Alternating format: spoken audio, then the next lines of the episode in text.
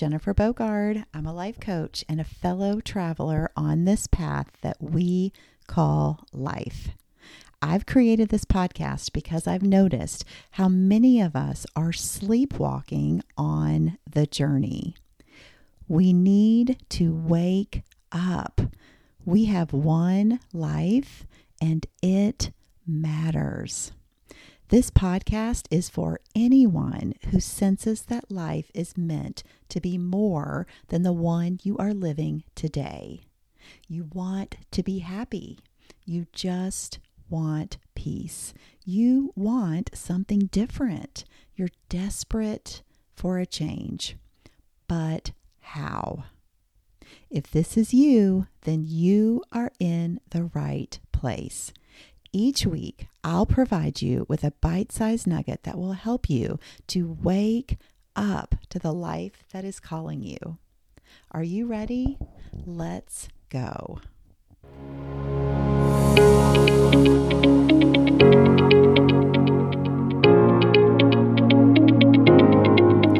Hello, everyone. You are listening to Wake Up, Your Life is Calling, and this is episode number six. It's so good to be back with you again this week, and I thank you very much for being here. This week, we are diving into feelings again. Now, you might wonder why we talk about this so much, and I promise you that there will be so many other topics, but honestly, feelings are foundation. They are so important. How you feel in any given moment is the fuel that is driving all of your actions, both the actions that you take and the actions that you don't take. Have you ever made plans for the weekend and then the weekend rolls around and you want nothing more than to ditch your plans and lay around on the couch eating bonbons in your pajamas, binging trash TV all day and all night? This happens to me all of the time. I will be invited to something early in the week and I'm eager for the weekend and I'm excited to make plans and to think about getting out of the house and being social. And by the time the weekend rolls around, I am feeling tired and haggard and sometimes just emotionally drained. And all I can do is fantasize about how do I get out of these plans that I've made. So, see how that works?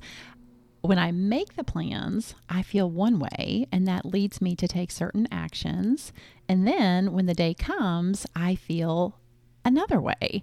And that feeling leads me to want to take different actions. Feelings are the fuel for your life.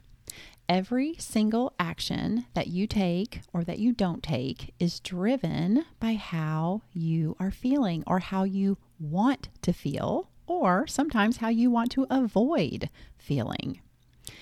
Since your actions are what create your results and your experience, learning how to manage your emotions is pretty important if you want to create a life that you love. I remember a couple of years ago, I was lamenting to my coach that I had three big goals for the upcoming year that I wanted to focus on. And I was frustrated because I knew I didn't have the capacity to focus on all three of those things. And I really just needed to constrain and, and pick one thing to start. But they all felt so important to me. And she said something that was so profound. She said, Practice feeling your feelings, and the rest will take care of itself. And honestly, that seemed kind of ridiculous to me. It seemed really far fetched. I mean, for one thing, I thought I was already feeling my feelings. I mean, I'm a life coach for Pete's sake. And two, it can't be that simple. Now, my coach is amazing and I trust her immensely, and she has never steered me wrong. So I decided to give it a go. I began doing exactly what I now advise my clients to do on a regular basis. I started setting an alarm that would go off just a couple of times in the day, and I would just check in with myself and see what I was feeling.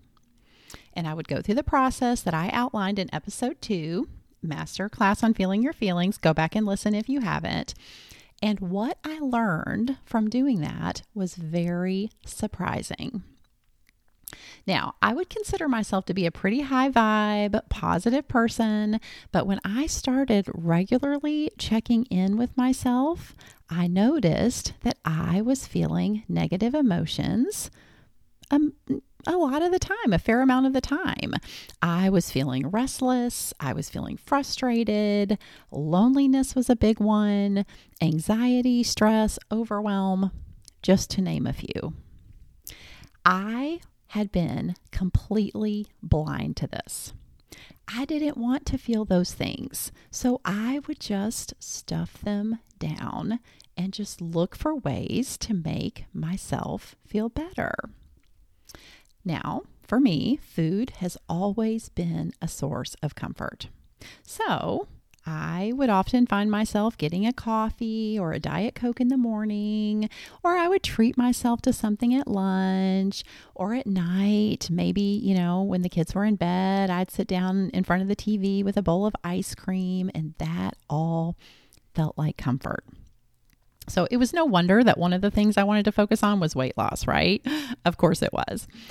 Another way that I would often try to make myself feel better is that I would just scroll mindlessly on social media. And like I said, often I was feeling lonely. So, wasn't, you know, reaching out on social media, wasn't this a way to feel more connected? Well, turns out, nope. That only led me to feeling more alone. Sometimes I'd go shopping because surely new clothes or shoes would make me feel amazing, right? Well, all of these things would make me feel better temporarily, but they weren't addressing the root cause. And using these quick fixes was ultimately only pulling me further away from what I wanted most. So, what I want you to hear today, friend, is that life is 50 50. Now, what I mean by that is that all of us, as part of the human experience, will feel great and happy and light about half the time. And we'll feel terrible the other half. The contrast is essential and it is normal. Even if your life was picture perfect, you would still experience negative emotions about half the time because that's just the way of it. Welcome to the human experience. Now, it often doesn't feel normal because we live in this age of curated social media feeds where everyone looks like they are amazing each and every day. We consume image after curated, edited image, and we feel like everyone has it better than we do, and something must be wrong with me. But the truth is that there is no escaping negative emotion for any of us. If we never felt pain, how would we know joy? If we never knew sadness, how would we know what it feels like to be elated and on top of the world with happiness? Negative emotion can even be useful. Now, hear me out on this. For any negative emotion, I agree you don't want to build a house and live there. You want to move through it, of course. But as you move through it, there are definite benefits and advantages to feeling the negative emotion. So, for example, fear. This is a big one, right? Everyone feels fear, although none of us would probably choose to feel it if we could help it. But fear inspires courage and bravery. Courage and bravery are touted as positive emotions, but if you think about it, they often don't feel positive in the moment right up until the minute you are courageous or brave, you are probably feeling the fear, and fear feels terrible. Uncertainty is another one. We all live with uncertainty all day, every day, whether or not we want to admit it or acknowledge it. And uncertainty inspires faith and hope, and it gives us an opportunity to practice believing for the best. Determination. Now, this has a positive sound to it, right? But the truth is that determination feels terrible in the moment because you don't yet have what it is you want or what it is you're working for. But feeling determined or feeling determination inspires you to work hard and persevere, and it gives you the opportunity to practice the skill of delayed gratification. And the last one that I'll mention is acceptance. This is a hard one. Acceptance is accepting circumstances, accepting people and things for exactly as they are. And this very often can be a painful process, but it ultimately is the path to peace. I wonder what examples you might add to this list. I remember when I was newly divorced and parenting solo, I would look so forward to the weekends when my kids were visiting their dad. Now, I know a lot of people, and maybe even you, would judge me for admitting that, but you guys, parenting is hard, and I really needed that break for four nights a month. And there was one month, for some reason or another, that my ex wasn't able to take the kids for his weekend. And I was so mad about it. I was just feeling squirrely and just like I needed the time. And so I just ended up feeling resentful of missing out on my time for, you know, another two weeks. On top of feeling angry and resentful, I also was racked with guilt because I felt that way. So I felt bad about the circumstance, but then I felt bad because I felt bad, right? Until I realized that, you know, it's pretty normal for moms to need some time away from their kids. And when moms get time away from their kids, they're able to refresh and recharge so that they can get back together with their kids and be more engaged and more present. So, the fact that I looked forward to this time away from my kids didn't make me a bad mom. The time away from my kids ultimately made me a better mom.